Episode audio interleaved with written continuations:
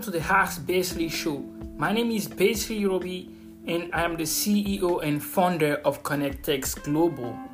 In this podcast, I will answer to the couple questions about tech, entrepreneurship and life.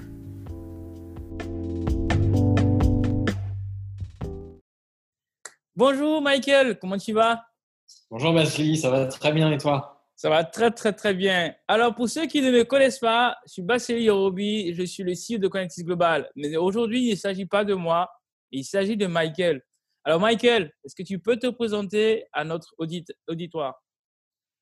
Ben, Je suis entrepreneur euh, dans le digital et le B2B avec euh, notamment euh, une activité qui s'appelle SynDup, euh, qui est une société d'édition logicielle pour gérer la veille stratégique dans les entreprises, l'intelligence économique, mais je pense qu'on va en reparler un petit peu tout à l'heure. Donc, notre métier, c'est de manipuler de l'information et de faire ressortir des signaux faibles et forts à, partir d'une multitude de, sources diverses et variées pour créer de l'intelligence collective, de l'agilité dans dans les entreprises, les administrations, les pôles de compétitivité, les clusters, tout type d'organisation. Le dénominateur commun, c'est euh, toujours euh, l'information euh, et comment transformer l'information en connaissances exploitables et surtout en décisions, en actions concrètes à impact. Nickel, parfait. Rien à rajouter, rien à redire. Alors, pour ceux qui ne le savent pas aussi, donc, je rappelle, c'est le Ask Show. Et ça fait quasiment environ deux, ans et demi que je connais Michael, et euh, c'est vraiment un plaisir pour moi de le recevoir euh, sur ce, show-là. Alors, quel est ton rituel et ta routine à ton réveil? Bah, Au réveil, euh, je ne sais pas si c'est un bon réflexe, mais très souvent quand même, je, sors, je sors vite le smartphone pour me réveiller les neurones et me, me dire quel, quel, est le programme du matin. Ok. en fait, j'ai surtout un rituel du soir qui prépare le rituel du matin. Ah, euh, intéressant. Mhm. Le soir, j'aime bien euh, quand euh, j'arrête ma journée, on va dire, d'activité au sens propre du terme, avoir préparé l'agenda du lendemain de manière réaliste. C'est-à-dire, qu'est-ce que je vais vraiment pouvoir faire de ma journée demain? Mhm. Quels sont les rendez-vous, en fait, les plages qui ne sont pas ajustables parce que il y, a des, des, rencontres, euh, des événements, des réunions. Donc ça, ce sont des plages qui sont bloquées avec des objectifs clairs. Et puis entre ces plages-là, bah, j'essaie de lister euh, dans mon agenda avec des petites pastilles euh, les sujets que je veux traiter, faire avancer. C'est un peu ma, ma to-do virtuelle. Et, et, du coup, quand je me réveille le matin, ma journée, elle est programmée et j'essaie après d'être focus dans l'instant présent au maximum. Ça mmh. permet, quand j'attaque un sujet, euh, de me dire, là, je sais que je peux me concentrer sur celui-ci euh, et faire abstraction de tout le reste parce que j'ai l'esprit tranquille. Je sais que la veille, j'ai vérifié que j'avais rien oublié comme euh, sujet prioritaire à traiter. Et, du coup, ça permet vraiment d'être dans l'instant et, d'avoir le, cerveau pleinement disponible pour enchaîner la journée ou d'un quart d'heure à un autre ou d'une heure à une autre en fonction de, de des réunions, euh, bah, les sujets peuvent être euh, très euh, différents et si le cerveau ne peut pas se focaliser vraiment dans chaque plage de la journée, on n'est pas très performant. Donc j'essaie de bien préparer la veille pour que le rituel du matin, qui pourrait ne pas être très positif, de dire je regarde très vite mon smartphone, soit finalement le plus sain et le plus serein possible. et ça permet de démarrer la journée en se disant bah, chouette, je vais pouvoir aborder tel ou tel sujet aujourd'hui que, que, je m'étais prévu et j'essaie de voir surtout le côté positif de chacune des tâches. Parce que même des tâches rébarbatives, euh, on peut toujours y trouver quelque chose de satisfaisant ou de motivant. Et, et moi, je crois beaucoup à, la motivation par, euh, par, le, par l'envie.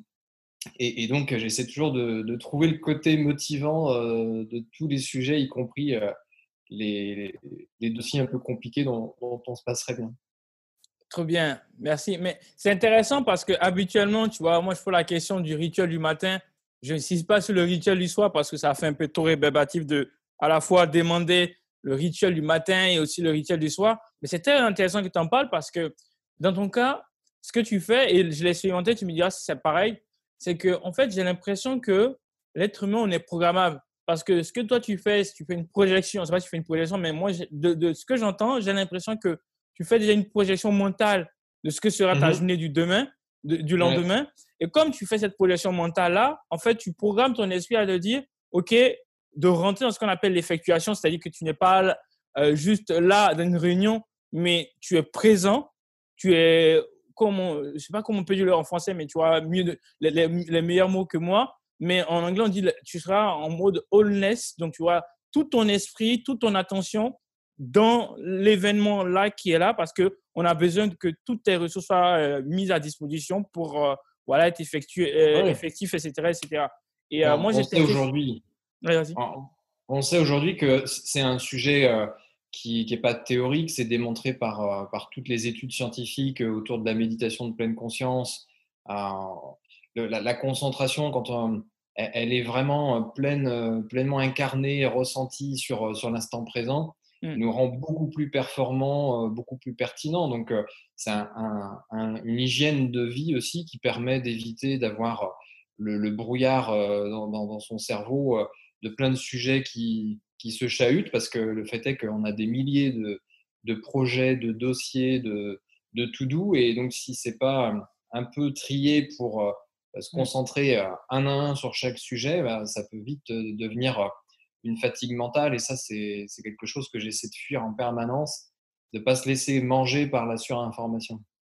C'est clair. Donc, ça veut dire que pareil, hier, ce que tu as fait, tu as regardé ton, ton agenda et tu t'es dit, bon, j'ai le podcast avec Vassili, il faut que voilà, de sa présence. Euh, voilà, c'était une des motivations positives euh, ce matin à, 7 heures euh, en regardant mon programme de la journée, de me dire en fin de matinée, on va passer un bon moment avec Basli à échanger. Et, voilà, ça fait partie de, de, ces petites pastilles de plaisir qu'on peut trouver pour ponctuer la journée.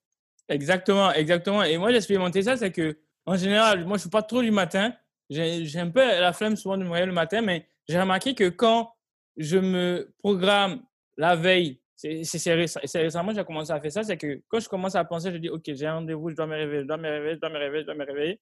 Bah, je me réveille. Et si c'est passé aujourd'hui parce que je savais que j'ai un rendez-vous avec toi à 11h et je savais que ce n'était pas poli de ne pas être là à l'heure. Donc, je, me suis dit ça dans la tête hier soir et j'ai commencé à, à, me dire, comme par hasard, avec mon réveil, je me suis réveillé à 8h.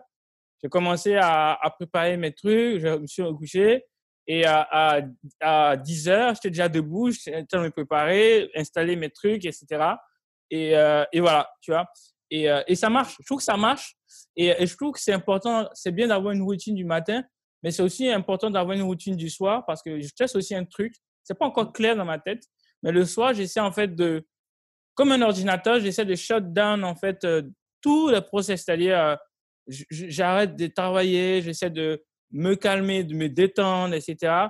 Faire en sorte que tout, tout, tout, toute ma réflexion, toute mon attention commence à diminuer et euh, aller vers euh, vraiment du sommeil. Et, je, teste avec un peu la musique. Le soir, par exemple, je n'écoute pas la musique hyper forte. Je n'écoute que du jazz parce que le jazz, ça me détend. Et ça, me permet de dire, OK, c'est le moment d'aller te coucher. Quoi. Ouais.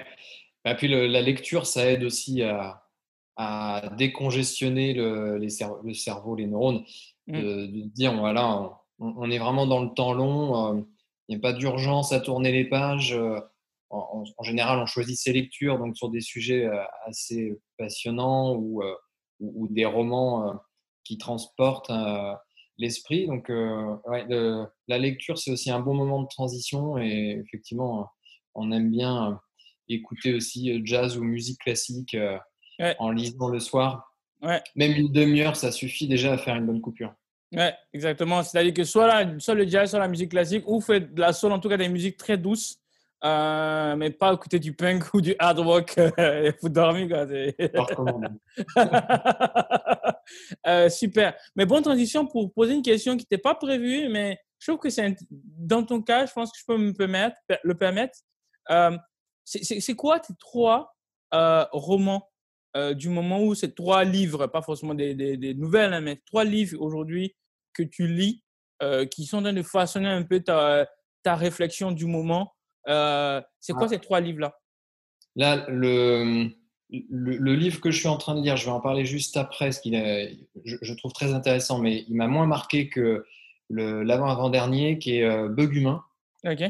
Bug Humain, ça fait partie de ces livres dans lesquels on, apprend concrètement des choses et en même temps, c'est d'une limpidité assez, assez incroyable. Donc ça permet de, de remettre un petit peu de l'ordre dans plein de choses que, que l'on sait, qu'on peut avoir lu ou entendu ou, ou vu dans des, dans des documentaires sur la manière dont, notre cerveau s'est façonné depuis l'apparition de, de l'humanité de 100, 300 000 années et, qui explique la, place du striatum dans notre cerveau et nos motivations profondes et finalement assez basiques au quotidien qui nous poussent plus sur du plaisir court terme que sur une planification, une vision au long terme. Et tout ça est d'actualité avec le dérèglement climatique en particulier. Et, ce livre, je trouve, est, vraiment remarquable de, de limpidité du début à la fin et toujours avec des, des, références scientifiques, historiques qui, sont, qui sont importantes à, connaître.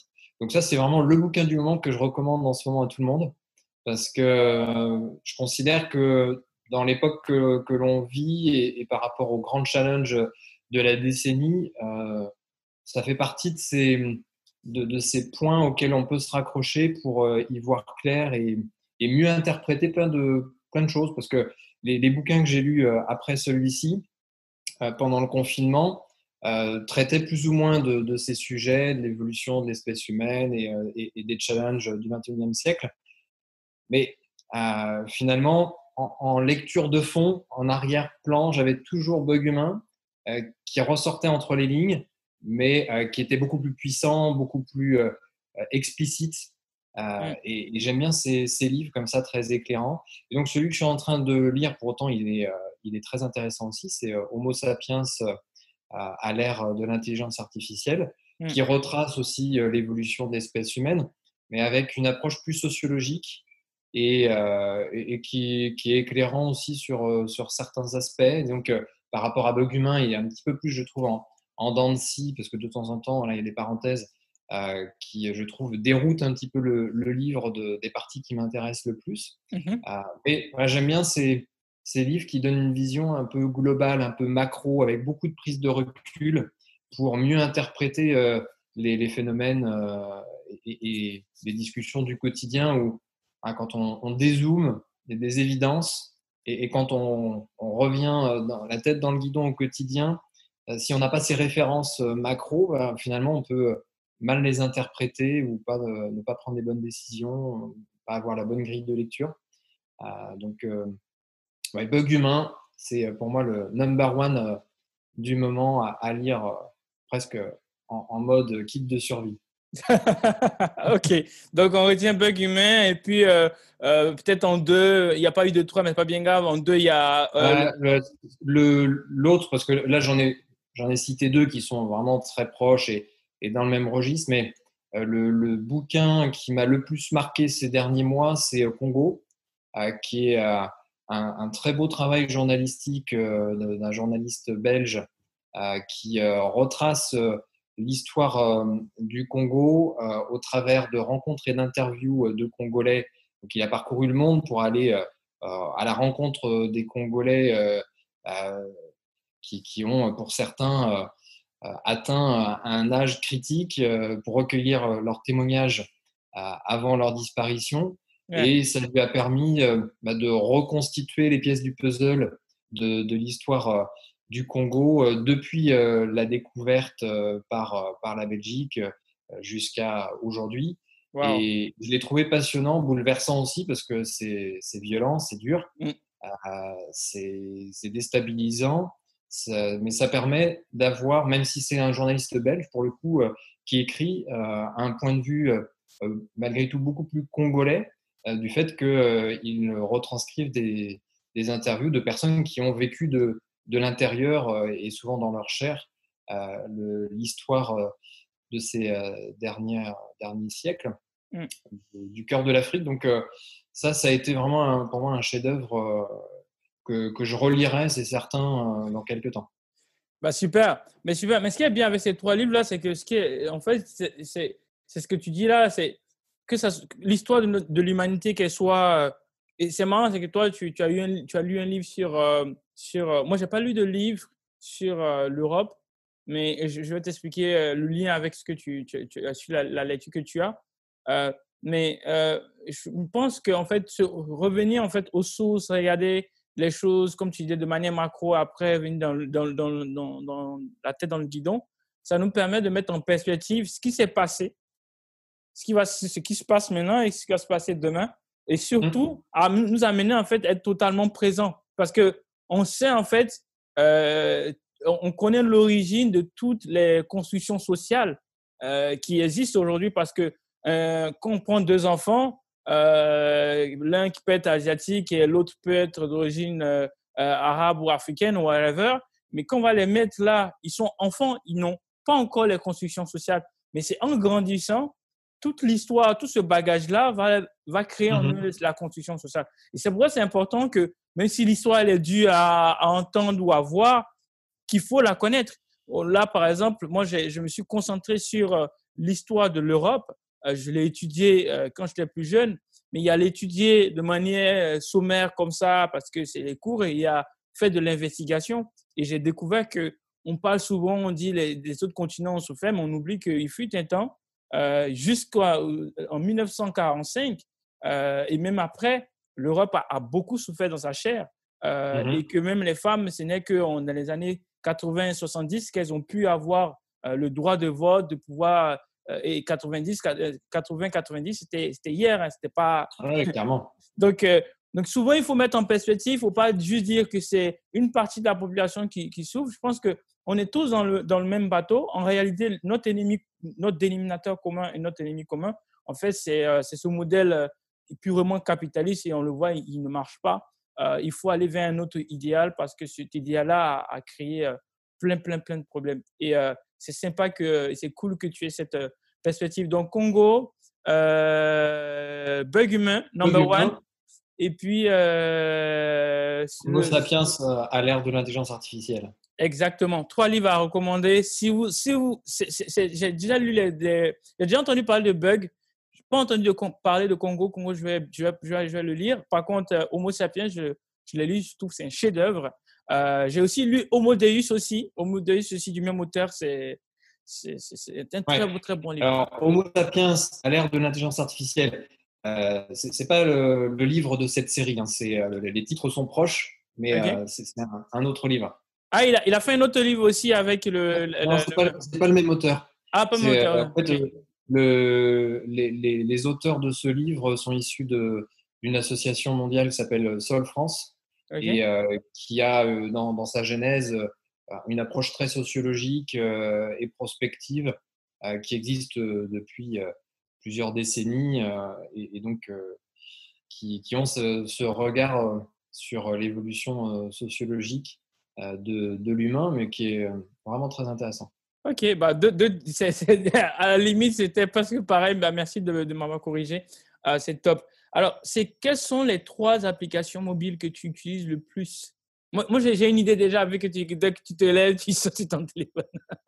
Mais on, ah, clairement, euh, les, trois, euh, agenda, l'application agenda énormément, parce que c'est mon deuxième cerveau euh, pour organiser les tâches, les priorités, l'emploi du temps. Le, le, la boîte mail, mais je n'utilise pas particulièrement en tant qu'appli euh, mobile. J'utilise sur mobile parce que euh, c'est pratique, mais je l'utilise évidemment beaucoup aussi sur Mac. Euh, donc celle-ci, on va la mettre entre parenthèses, on va dire que c'est la continuité de l'usage du Mac. donc l'agenda énormément sur mobile. Ensuite LinkedIn pour le réseautage parce que c'est devenu un, outil d'une puissance colossale que, que j'apprécie énormément parce que il y a plein de rencontres euh, qui ne seraient pas faites sans LinkedIn, très clairement. Donc, euh, on ne va pas faire une page de publicité euh, pour Microsoft, mais ils ont fait une très belle acquisition. donc, LinkedIn. Et puis, et puis bah, c'est pas un usage quotidien parce que c'est pas sa vocation. Mais depuis qu'on a lancé la version freemium de l'appli mobile SynDup avec les observatoires, forcément, c'est une appli qui est beaucoup plus présente dans, nos sujets euh, en permanence.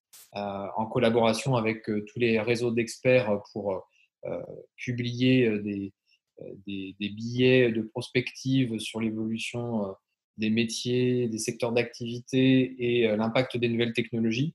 donc on, on, en a fait un, outil assez, assez central dans notre activité et, dans notre communication avec les utilisateurs.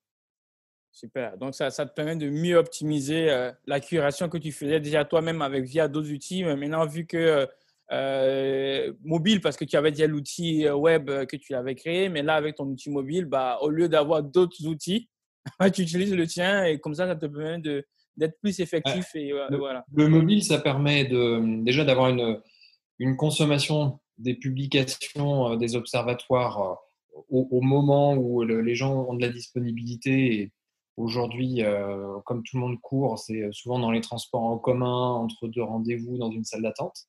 Donc ça permet d'utiliser aussi ces moments-là pour faire autre chose que de retomber dans le buzz, la surinformation en allant euh, sur Twitter euh, ou Google Actualité. Et puis, euh, ça force aussi à la synthèse. Comme on est sur des formats très synthétiques, très courts, le, mobile nous, y contraint par la force des choses. Il faut être sur des formats qui soient assez synthétiques. Et comme c'est l'objet des observatoires euh, de pouvoir décrypter et délivrer plein d'infos qui ont déjà été traitées, analysées avec une restitution euh, qui ne soit pas trop chronophage euh, et, qui ne soit pas indigeste pour les non spécialistes du sujet traité. le format mobile était vraiment idéal pour, pour cette diffusion-là. Super, super. Alors, comment définis-tu l'intelligence économique? Tu en as parlé tout à l'heure. Et c'est une belle transition parce que dans l'intelligence économique, il y a des notions prospective, perspective, euh, euh, vision du marché, macro, micro. En fait, c'est comme si tu introduisais sans savoir le, le, le, sujet, tu vois. Donc, j'ai récupéré tous ces mots-là, tous ces éléments, ces éléments des langages que tu as utilisés. Et, et, pour te poser cette question-là, comment définis-tu l'intelligence économique et pourquoi c'est important? L'intelligence économique, si on prend en, vraiment 30 secondes la version assez académique et officielle, euh, c'est euh, trois piliers. Euh, l'influence, la veille, c'est-à-dire la capacité à collecter des informations stratégiques, et puis la cyberdéfense, en tout cas la protection en sens inverse des informations au sein d'une organisation. Donc stratégie d'influence, collecte d'informations et protection des connaissances. Après, si on le transpose dans la vie de, tous les jours et surtout euh, de, la tendance pour les années qui viennent, l'intelligence économique, on pourrait presque dire que euh, c'est toute forme d'intelligence au service du développement économique. Et les différentes formes d'intelligence, qu'elles soient artificielles, humaines, collectives, euh, émotionnelles ou bien d'autres formes d'intelligence qu'on peut imaginer, ça passe nécessairement par de l'information, de la connaissance euh, par euh, des, processus euh, qui permettent de, pouvoir travailler ensemble afin d'atteindre un but. Donc l'intelligence économique aujourd'hui pour, pour, en tout cas ce qu'on vit avec les, organisations qu'on équipe, c'est vraiment d'avoir cette vision globale, de se dire quelles sont les solutions qu'on peut mettre en place en termes de coaching, de formation et d'outils pour euh, faire en sorte que toutes ces formes d'intelligence puissent euh, euh, générer un impact le plus positif possible en, termes de développement économique de, l'organisation qui est équipée. Donc ça passe par du collaboratif, par l'intelligence artificielle, par une meilleure circulation de, la connaissance et un meilleur partage de, de la vision que peut construire une équipe dans une entreprise. C'est un sujet un petit peu nouveau ces dernières années que d'avoir euh, les, silos euh, dans l'entreprise qui sautent progressivement et d'avoir moins de verticalité avec euh, de l'information qui vient du top management, qui est redescendue ensuite aux équipes avec des décisions qui doivent être exécutées sans se poser de questions. Aujourd'hui, tout le monde travaille progressivement en mode beaucoup plus horizontal où il y a de l'autonomie, il y a du partage de, la, connaissance. Et, les outils d'intelligence économique contribuent à ça pour euh, faire émerger toutes ces formes d'intelligence et d'avoir une meilleure performance, résilience, euh, une meilleure pérennité de, l'entreprise. Super. Et, et, pour toi, c'est quoi la frontière entre l'économie de la connaissance et l'économie numérique? C'est quoi la frontière et pourquoi souvent on, a une forme d'interdépendance et, une, mauvaise, une mauvaise conception aussi ou une mauvaise appréhension de certains dirigeants par rapport à cette notion de économie de la connaissance et l'économie numérique, sachant que bah, il y a peut-être, euh, je sais pas, j'ai pas envie de donner des réponses, j'ai quelques réponses, mais j'aimerais avoir ton opinion sur c'est quoi la frontière entre les deux? Est-ce qu'il y a un pont, il n'y a pas de pont? Comment tu vois les choses? euh, Je vois l'aspect numérique comme étant le, socle, euh, c'est plus le moyen. après, l'économie de la connaissance se situe au-dessus, c'est juste que l'économie de la connaissance a besoin du numérique pour pouvoir se développer et, être solide. Euh, l'économie de, la connaissance, euh, c'est aussi un, changement de paradigme important du fait que contrairement à un produit classique, euh, on peut, à partir d'une connaissance, la partager autant de fois que nécessaire sans qu'elle perde de, valeur, ou en tout cas sans avoir un coût de production qui est démultiplié. Mmh quand on va être sur l'économie plus traditionnelle et industrielle, euh, euh, on va produire un produit et, le vendre une fois. Euh, donc l'économie de la connaissance, c'est déjà en soi un, schéma qui change radicalement la donne. Mais sans le numérique, ça peut difficilement émerger parce que si on, ne travaillait que sur de l'oral ou de, l'écrit papier, on n'aurait évidemment pas la scalabilité, l'accélération et les proportions énormes que, que les choses peuvent prendre aujourd'hui, puis surtout l'intelligence collective qui va de pair avec euh, l'économie de la connaissance, euh, elle s'opère aujourd'hui parce qu'on on a tous ces outils qui permettent de manière euh, très fluide d'avoir des, processus presque de l'ordre du naturel. C'est presque un système nerveux aujourd'hui, mmh. un système vivant que, que, sont les, les, sociétés, les organisations numériques. donc ça permet d'avoir des signaux qui, qui circulent qui vivent leur vie, qui se transforment en connaissances, qui déclenchent des, actions, qui viennent euh, aider à atteindre des objectifs. on, a une, une sorte de, cerveau euh, collectif qui est en train de, de, se façonner euh, connexion après connexion, comme, comme notre intelligence humaine naturelle a pu émerger au fil, des siècles. Donc c'est assez particulier le virage qu'on est en train de prendre avec l'économie de la connaissance. Ouais. Et et, pourquoi il faudrait donc réinventer la création Parce que tu parlais tout à l'heure d'infobésité par rapport au fait qu'il y a énormément d'informations, on demande énormément d'attention de, la plupart du cerveau. Tu as même utilisé une expression que je réutilise encore, que tu disais ton agenda est ton deuxième cerveau. Euh, comment, comment on arrive, parce que nous, par exemple, qui sont, faisons partie de ces 10% des early adopteurs, nous, on arrive à, pouvoir trier la bonne ou la, la mauvaise info. Mais tu as encore 90% donc, qui est l'early majority, donc la, la, grande majorité. Désolé pour mes anglicistes, ceux qui écoutent. Mais euh, voilà, quand on est dans la tech, on, est bien obligé. Euh, et donc, c'est early majority-là, donc la propension de ces personnes qui ne, qui ne savent pas comment aujourd'hui euh, arriver à, pouvoir faire cette curation. Et si, et si, et si on arrive à le faire aujourd'hui déjà, qu'est-ce qu'il faut réinventer? Qu'est-ce qu'il faut faire pour que on arrive à pouvoir avoir de l'information qui est qualitative, etc., euh, etc. Et après cette question, je vais te poser une autre question liée un peu au sujet de la défense, parce que tu disais qu'on parle d'intelligence économique. À un moment donné, il y a une question de trouver l'info, euh, créer l'info, mais il y a aussi la, protection des infos. Donc, euh, pour anticiper sur cette question-là, je, je l'ai dit maintenant, mais ça sera juste après celle-là. Mmh comment, Comment réinventer la curation de nos jours et pourquoi c'est important?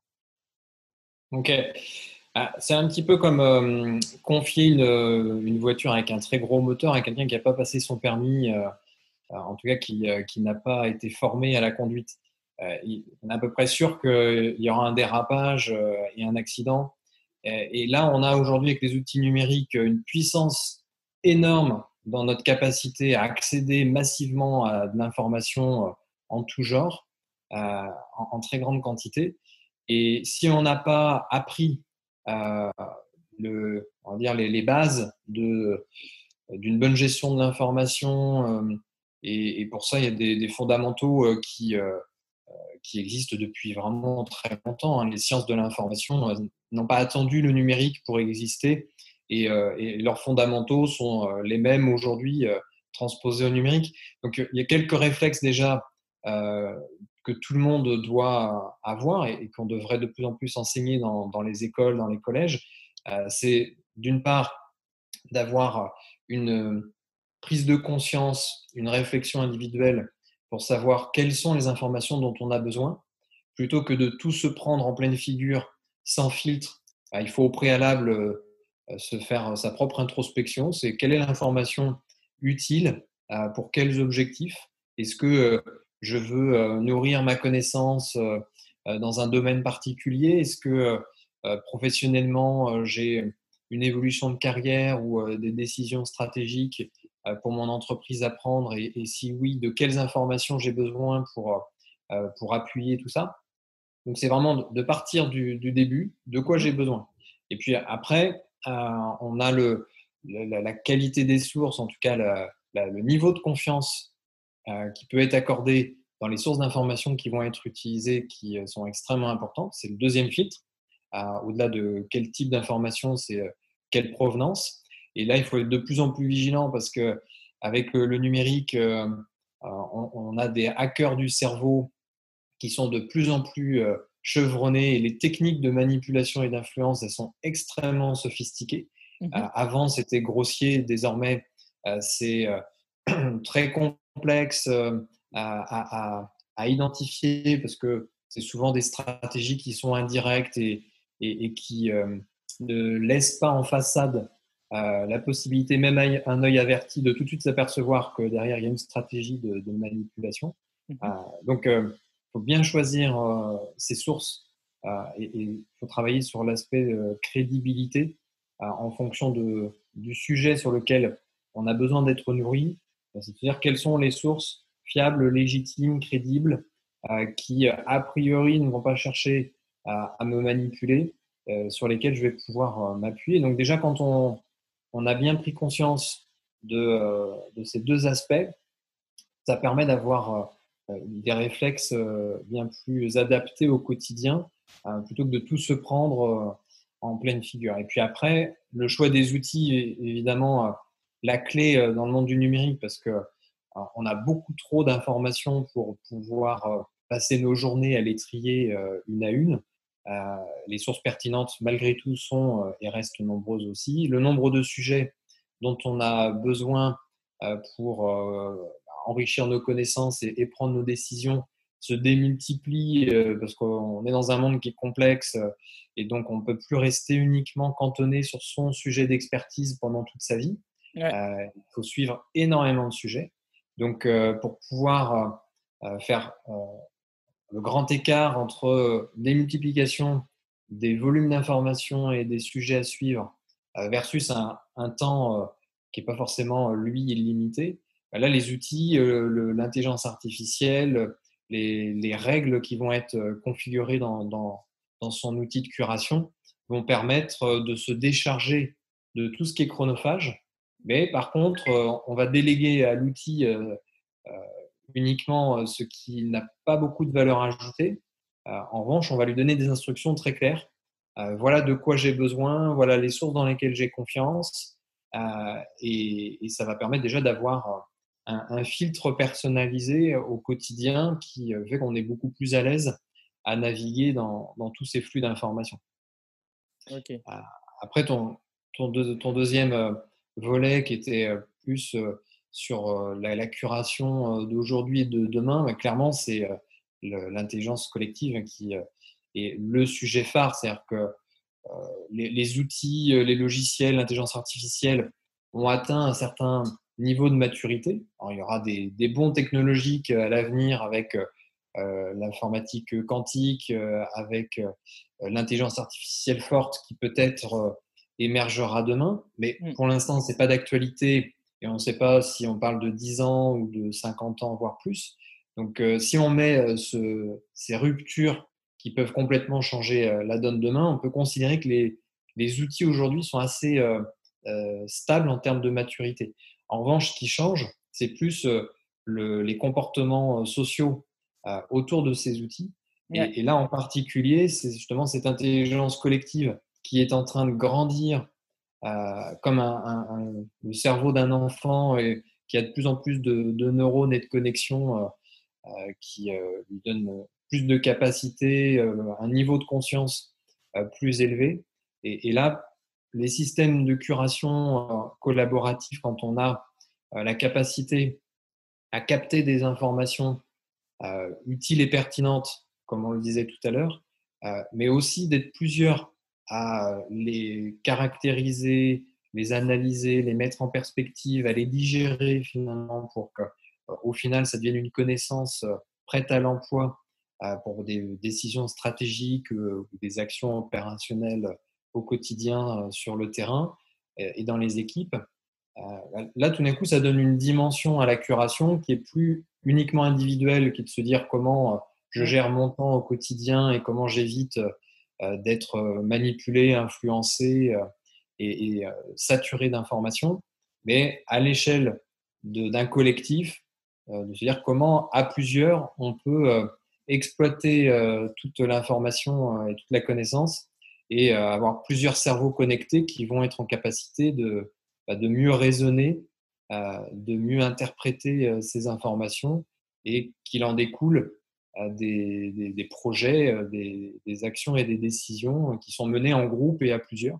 Donc, dans une entreprise, très clairement, la curation, elle, elle, a pris ce virage et c'est un virage qui continue de s'amplifier, qui est très intéressant et qui rend vraiment le, l'entreprise euh, finalement agile, résiliente pour euh, faire face à, un monde qui change extrêmement vite. Euh, et comme les changements sont rapides et nombreux, bah, clairement, si c'est juste une petite équipe dirigeante qui prend toutes les décisions, il y a forcément des virages qui vont être ratés. Et en revanche, les entreprises qui aujourd'hui arrivent à créer ce cerveau un peu collectif, cette curation collective, euh, vont être beaucoup plus éclairés et euh, en capacité, en parallèle, euh, c'est un peu comme de l'intelligence distribuée, hein, au même titre qu'on peut avoir sur les, systèmes numériques une charge distribuée sur plusieurs serveurs, c'est un peu pareil. nos cerveaux, on peut les voir comme des, serveurs, des, des, unités de traitement de l'information et de la connaissance. si on sait distribuer la connaissance et l'information de manière euh, euh, collaborative dans l'entreprise, on va pouvoir en parallèle traiter euh, des sujets différents, identifier et anticiper des, changements à, prendre. Et, tout ça, c'est presque, c'est presque binaire. Hein. C'est-à-dire que demain, les entreprises qui, dans quelques temps, ne seront pas passées dans ce mode-là, n'arriveront pas à survivre, seront en, perte de vitesse ou, ou certaines mourront tout simplement euh, parce qu'à un moment donné, il y aura une rupture sur leur marché qu'elles n'auront pas su euh, traiter à temps. Et en revanche, celles qui sont en, système comme ça, très vivant, très, très agile, euh, très collectif, vont pouvoir en permanence s'adapter, se remodeler à leur environnement, aux nouvelles configurations qui, qui s'imposent à elles, et elles vont pouvoir continuer de prospérer comme vraiment un, être, euh, un être vivant. Intéressant ce que tu dis. Il y, a, des notions qui sont très fortes dans ce que tu as dit là, c'est que déjà, il y a la notion des, sciences de la, communication qui, effectivement, qui existe depuis la nuit des temps. Euh, au-delà de ça, il ne faut pas oublier que même si c'est un thème qu'on n'utilise plus, en général, quand on parle de technologie, on parle de, technologie de l'information de la communication, TIC ou NTIC, nouvelle technologie de l'information de la communication. Et, et, et, dans ce que tu dis, je trouve qu'il y a, on parle souvent bon, ça c'est vraiment dans un, certain niveau hein, de, gens de la tech, de gouvernance de l'Internet. Je pense qu'il faut aussi une forme de gouvernance de l'information, euh, à la fois au niveau sociétal, donc macro, hein, mais aussi au niveau, euh, au niveau euh, on va dire, micro des, organisations et puis au niveau individuel. Mais sachant que finalement, la singularité doit être au service de la communauté, donc dans une organisation. Donc, au lieu de parler de l'individuel, je pense qu'on peut faire un focus sur le monde de l'entreprise euh, et, la perspective du bonheur à l'entreprise, parce que juste après cette question-là, il y aura la, question, bien sûr, de la, protection des données, etc., pour aller sur ta perspective à toi du bonheur. Mais avant d'arriver sur ça, comment aujourd'hui, là, avec toutes ces tout ce qu'on vient de dire, comment on peut créer une forme de gouvernance de l'information dans l'entreprise et surtout faire remonter les informations que souvent on n'a pas sur euh, le bonheur, la, perception du bonheur au travail par nos employés, pas juste avec des formulaires, est-ce que vous êtes heureux, vous n'êtes pas heureux, parce que clairement, les gens vont dire oui, on est heureux pour faire plaisir au patron, mais peut-être que si on utilise d'autres analogies, d'autres repères, on va pouvoir, via des techniques euh, d'analyse de données, savoir que ah, bah, le, fait que, par exemple, il y a un employé qui s'intéresse à tel type de sujet démontre qu'il y a peut-être un, il, souffre de quelque chose, etc., etc. Et donc, sa manière à lui de répondre à, ce, à son problème, bah, ça s'intéresse à ce sujet X ou Y. Mmh qu'est-ce, que, qu'est-ce que tu penses de ça? Bah, le, la, solution à, ça, en tout cas, un des points importants, c'est un sujet qui, euh, euh, qui, qui, te passionne, je le sais, euh, c'est la diversité. la diversité au sens large. C'est-à-dire que ce n'est pas uniquement la diversité au sens de, de l'inclusion telle qu'elle est véhiculée dans, dans, les médias en permanence, mais c'est aussi bien la, diversité des personnalités, des diversité des centres d'intérêt, des, des, cultures. si on a une organisation qui est suffisamment diverse, ça va permettre de plus facilement confier un projet à une personne qui va être véritablement et profondément motivée par le projet. Euh, si tout le monde se ressemble, comme euh, les projets et les, les sujets à traiter sont nombreux, bah, on va se retrouver finalement à, avoir un ou deux sujets où tout le monde va être très motivé et puis euh, tous les autres, on va passer à côté.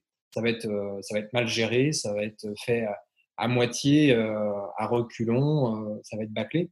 Donc, cette diversité, c'est ce qui va permettre de, se donner les possibilités d'un point de vue managérial à toujours se soucier de l'alignement entre euh, les objectifs euh, et, les tâches qui sont confiées avec une motivation profonde euh, personnelle qui, qui, qui, est complètement individuelle et qui dépend énormément de, de facteurs. Donc, c'est en fait, c'est une prédisposition à, pouvoir, euh, en quelque sorte, euh, accéder à une sorte de bien-être. Parce que quand on, je parlais tout à l'heure euh, de le matin, j'aime bien regarder ce que j'ai à faire et, essayer de trouver dedans ce qui va me motiver le plus. c'est un peu le carburant pour, pour être dans la durée efficace. Sinon, on s'essouffle assez vite si on ne trouve mmh. pas une vraie grande motivation dans, dans ce que l'on fait, sachant que on est tous euh, quand même euh, plutôt débordés, euh, bien occupés. donc, ce sont des, on a des journées qui sont extrêmement chargées. Et si on le vit comme quelque chose qu'on subit en permanence, on finit par s'user. Si en revanche on surfe sur nos motivations profondes, on peut faire un marathon qui dure très longtemps sans s'essouffler parce que en fait on prend du plaisir en avançant. Mmh. Donc ça il faut pouvoir le, le, distribuer au maximum dans, euh, dans les équipes pour euh, essayer de se soucier de cet alignement euh, individuel entre bah, un projet qui doit être porté par quelqu'un et, et, les motivations profondes de, chacun. Et là, ça tient compte de, des compétences, de la culture, de la personnalité, d'énormément de, facettes de ce qui constitue une personne. Donc, je pense que c'est vraiment le point, euh, le point central. Ok, super. Alors justement, c'est quoi, quoi ta, ta, euh, Ouais, avant la perspective du bonheur, pourquoi c'est important de protéger à un moment donné les données? Donc pourquoi c'est à la fois un outil de défense pour, pour les individus, pour les communautés, les organisations, mais surtout pour les États? Se rend compte que de plus en plus que euh, les données, ce n'est pas juste euh, stratégique pour une, pour une organisation, mais c'est aussi stratégique, c'est un système de défense pour les, pour les États. Donc, pourquoi c'est important aujourd'hui de, protéger les données et pourquoi ça devient aujourd'hui capital et voilà, limite sujet à peut-être à créer souvent des, des, des, des guerres. Quoi? Bah, on a bien vu ces, ces, derniers temps que désormais, le, la data permettait de manière très conséquente de manipuler les masses, de manipuler aussi les individus. on l'a vu avec l'affaire Cambridge Analytica, mais il y a plein d'autres plein d'autres affaires qui ont mis au grand jour, ont dévoilé la, la, puissance de la data numérique et de toutes les traces qu'on peut laisser pour déstabiliser ou manipuler. Donc, comme on continue d'être de plus en plus dans un monde numérique et, ça va encore s'accélérer avec euh, les objets connectés.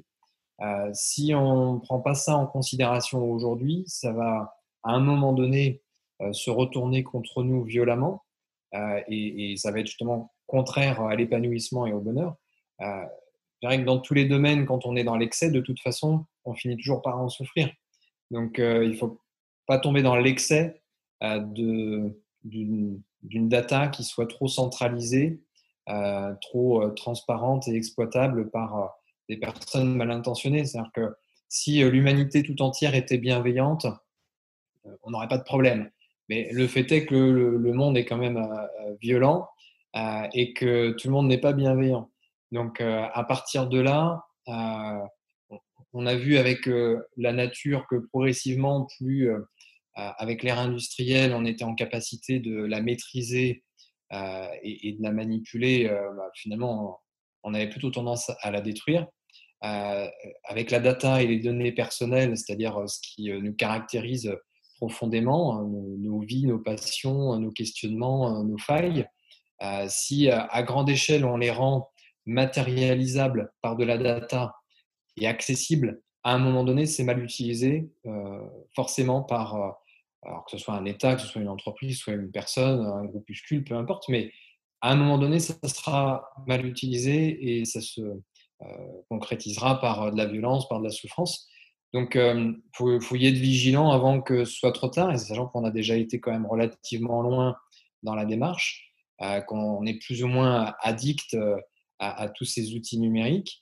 Et là, hormis le fait d'être vigilant et d'avoir des bonnes pratiques, il y a un sujet qui est plus collectif euh, et qui est plus au niveau de, des États et de la société, qui est euh, la, souveraineté numérique, euh, ou en tout cas une certaine indépendance et relocalisation de nos outils d'hébergement, de, stockage et de nos centres de données, d'avoir tous les œufs dans le même panier et quand en plus on n'a pas une maîtrise légale, juridique, physique du panier, c'est un petit peu euh, euh, embêtant et, c'est une zone de risque qui est relativement importante. Donc là, on a été trop loin euh, dans, avec les GAFA, hein, très clairement. il faut progressivement, sans, sans faire un abandon, parce qu'on n'est pas en capacité, on n'en a pas l'envie non plus, il mmh. faut rééquilibrer. C'est toujours essayer de trouver un certain équilibre. Et donc, il faut qu'on consomme un peu plus d'outils euh, qui euh, soient euh, un peu moins des, mastodontes d'une part, et puis surtout qui aient des centres de données qui soient hébergés en Europe, de façon à éviter que la, guerre économique vienne se mêler à, nos vies privées. Et aujourd'hui, aujourd'hui c'est clairement le cas. ça se voit, ça se sait de plus en plus, et, et, ça ne va pas aller en s'arrangeant sachant que la, guerre cyber, elle n'en est qu'à ses débuts et que partout à travers la planète, il y a énormément d'actions et d'investissements qui sont mis en œuvre pour euh, se préparer à cette guerre. Quand elle éclatera à plus grande échelle, là, on, regrettera sérieusement de ne pas avoir pris les bonnes dispositions. Donc, c'est maintenant qu'il faut commencer à rééquilibrer un petit peu la balance et, de ne pas faire que utiliser euh, des, centres données euh, euh, généralement sur le continent américain et uniquement les, logiciels du GAFA, alors qu'il y a plein d'alternatives aujourd'hui très pertinentes, tout aussi abouties, que l'on peut trouver dans, dans, les entreprises et startups européennes. Exactement, exactement. Et, et, donc, du coup, dans cette, dans cette, dans ce monde un peu, euh, qui un peu, qui, je crois que, qui est un peu décrit par les livres que tu lis en ce moment-là, euh, Bug Humain et, et, euh, et celui de Homo sapiens, etc. Mais précision, c'est pas l'Homo sapiens qu'on connaît. Comment, comment on arrive à avoir une perspective du bonheur et c'est quoi ta perspective du bonheur? Et si tu peux en profiter pour parler un peu des, techniques là, tu m'en parles énormément en, privé, etc. Je pense qu'il faudrait, je pense là, c'est le moment, c'est l'instant de démocratisation de, de, ces méthodes-là. Parce que de toute façon, ce qui est génial, c'est que dans un autre épisode, on va recevoir euh, la femme qui est vraiment spécialiste du sujet. Euh, c'est quoi ta perspective du bonheur dans ce monde-là qui est, qui est, on va dire, limite une jungle Et la peinture du monde dans lequel on, on est, c'est vraiment une jungle. Comment on mhm. arrive à, à, être heureux et comment on arrive à vraiment diminuer son, son stress? Parce que quand on regarde l'actualité, les informations, etc., euh, il y a un terme, je ne sais pas comment on dit en français, mais en anglais, il y a le terme qui me vient, c'est overwhelmed. ça, ça, te prend de partout, c'est overwhelmed, quoi. Et, euh, et, voilà. Et comment tu ah. fais, quoi? Le, la, prise de recul, euh, déjà, c'est presque une, une, règle de vie. si on se prend au quotidien en, pleine figure les, les, les, infos continue, euh, les réseaux sociaux, euh, c'est très vite euh, extrêmement angoissant. Donc, il faut vraiment regarder les fondamentaux, se documenter un maximum sur l'histoire, sur les, tous les documentaires d'investigation et, des bouquins qui justement font ce gros travail de, de, synthèse sur des sujets de fond pour avoir les abacs qui permettent quand euh, au quotidien on a plein d'informations qui arrivent, euh, les voir avec un œil beaucoup plus distinct. Euh, donc, bon, ça, c'est déjà l'aspect prise de recul. Mais après, l'équilibre dont on parlait sur la souveraineté numérique, qui consiste à ne pas mettre tous les œufs dans le même panier, c'est un peu la même chose sur l'équilibre de vie et puis de la recherche d'un certain bien-être. il faut qu'on reste équilibré dans tous les domaines euh, et si le numérique euh, est, génial et, nous permet de créer euh, cette nouvelle ère de, de l'humanité avec l'intelligence collective, c'est, ça ne peut pas être que du numérique non plus. Donc, il faut continuer à, prendre soin bah, des fondamentaux. on reste un corps, on, reste des, cellules vivantes. Il faut en prendre soin. Et c'est vrai que euh, il y a tout un tas de, techniques euh, naturelles qui permettent euh, bah, d'entretenir ce corps qui est de plus en plus scotché devant nos écrans avec des, tensions musculaires, des, douleurs de dos. Enfin, il y a plein de conséquences physiologiques à tous ces usages du numérique, une forme de stress aussi. Et il faut travailler sur, sur les deux tableaux. et, puis les, les, liens sociaux, clairement, contrairement aux réseaux sociaux où on a énormément de connexions, ce qui est vraiment génial, c'est puissant et il ne faut pas s'en priver, mais on ne peut pas tout miser uniquement sur le lien numérique. Il faut en parallèle continuer à, enrichir, à nourrir, à, protéger euh, nos, liens directs, à, travailler aussi sur euh, l'ancrage local. on voit bien qu'il y a un retour de plus en plus au territoire. et ce qui est génial, c'est quand on arrive à bien mixer tout ça. Euh, si on, vit en n'étant pas tout l'un ou tout l'autre, mais en mixant bien le réel, le virtuel, l'aspect totalement digitalisé, mais aussi une meilleure connaissance biologique de la façon dont on est constitué, ben, on peut avoir le meilleur de, chaque partie. Et, c'est là, je pense, qu'on peut s'épanouir. C'est en restant très moderne, euh, il ne s'agit pas d'un retour en arrière, mais par contre euh, d'éviter un oubli, ce qui n'est pas tout à fait la même chose.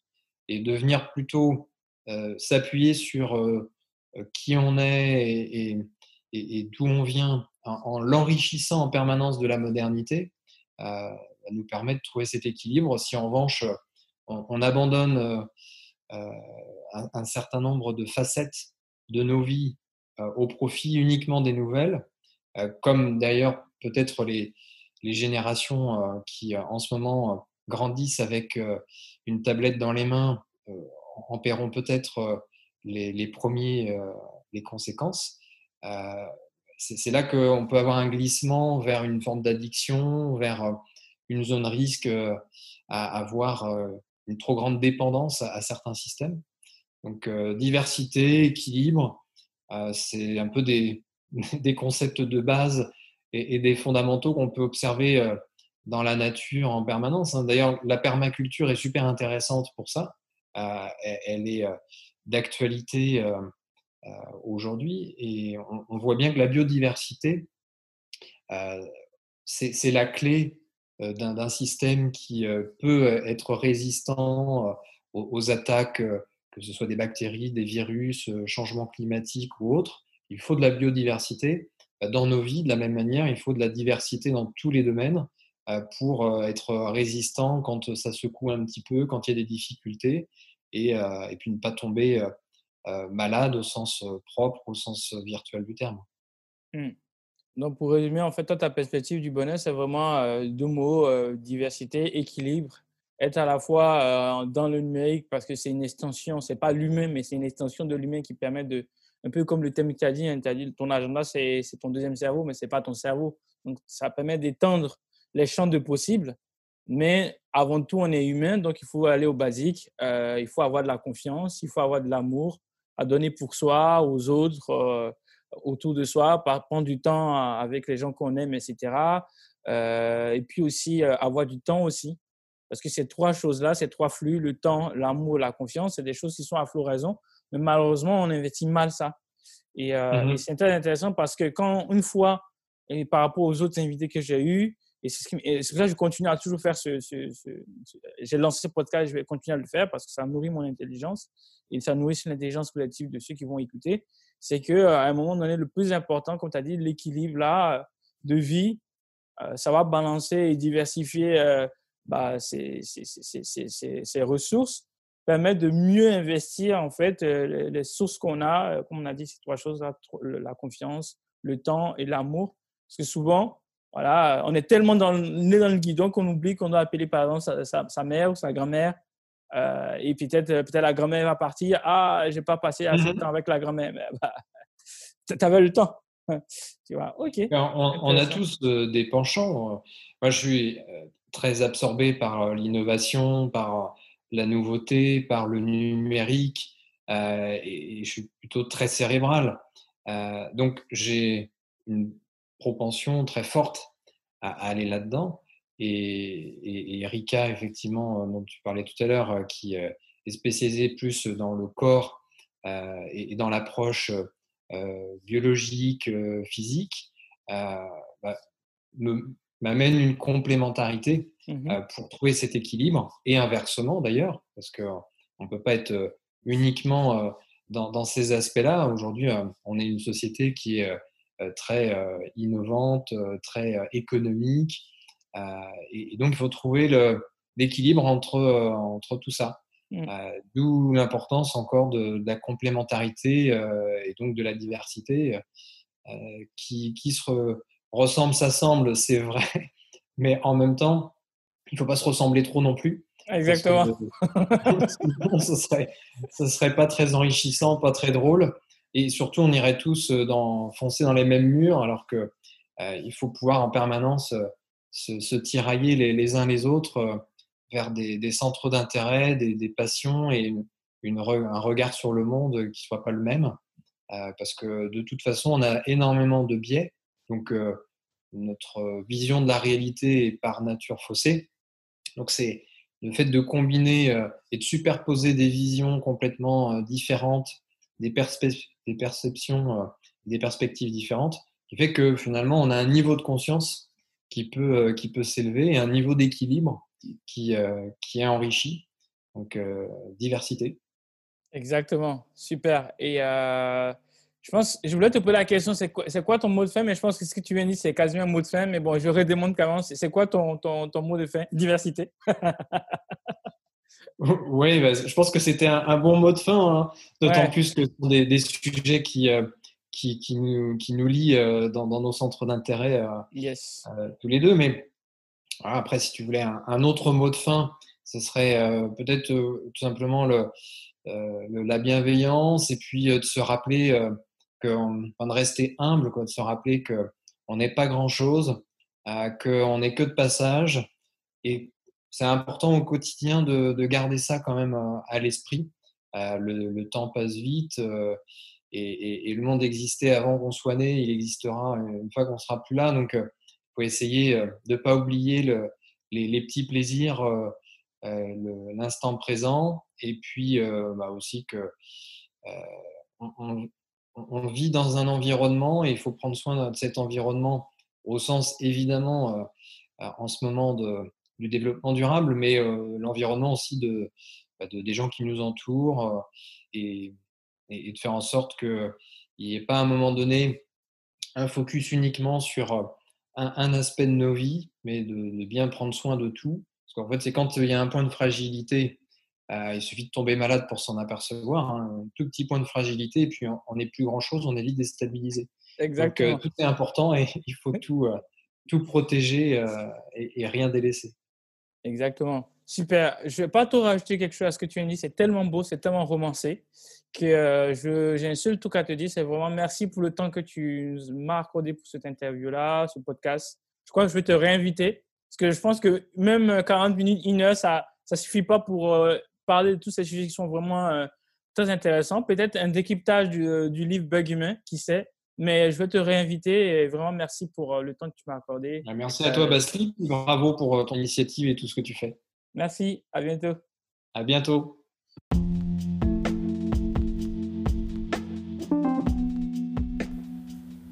Thanks, guys, for listening. Please, please subscribe and share it. Share this podcast with your friend and your family. See you next time. Have a blessed day.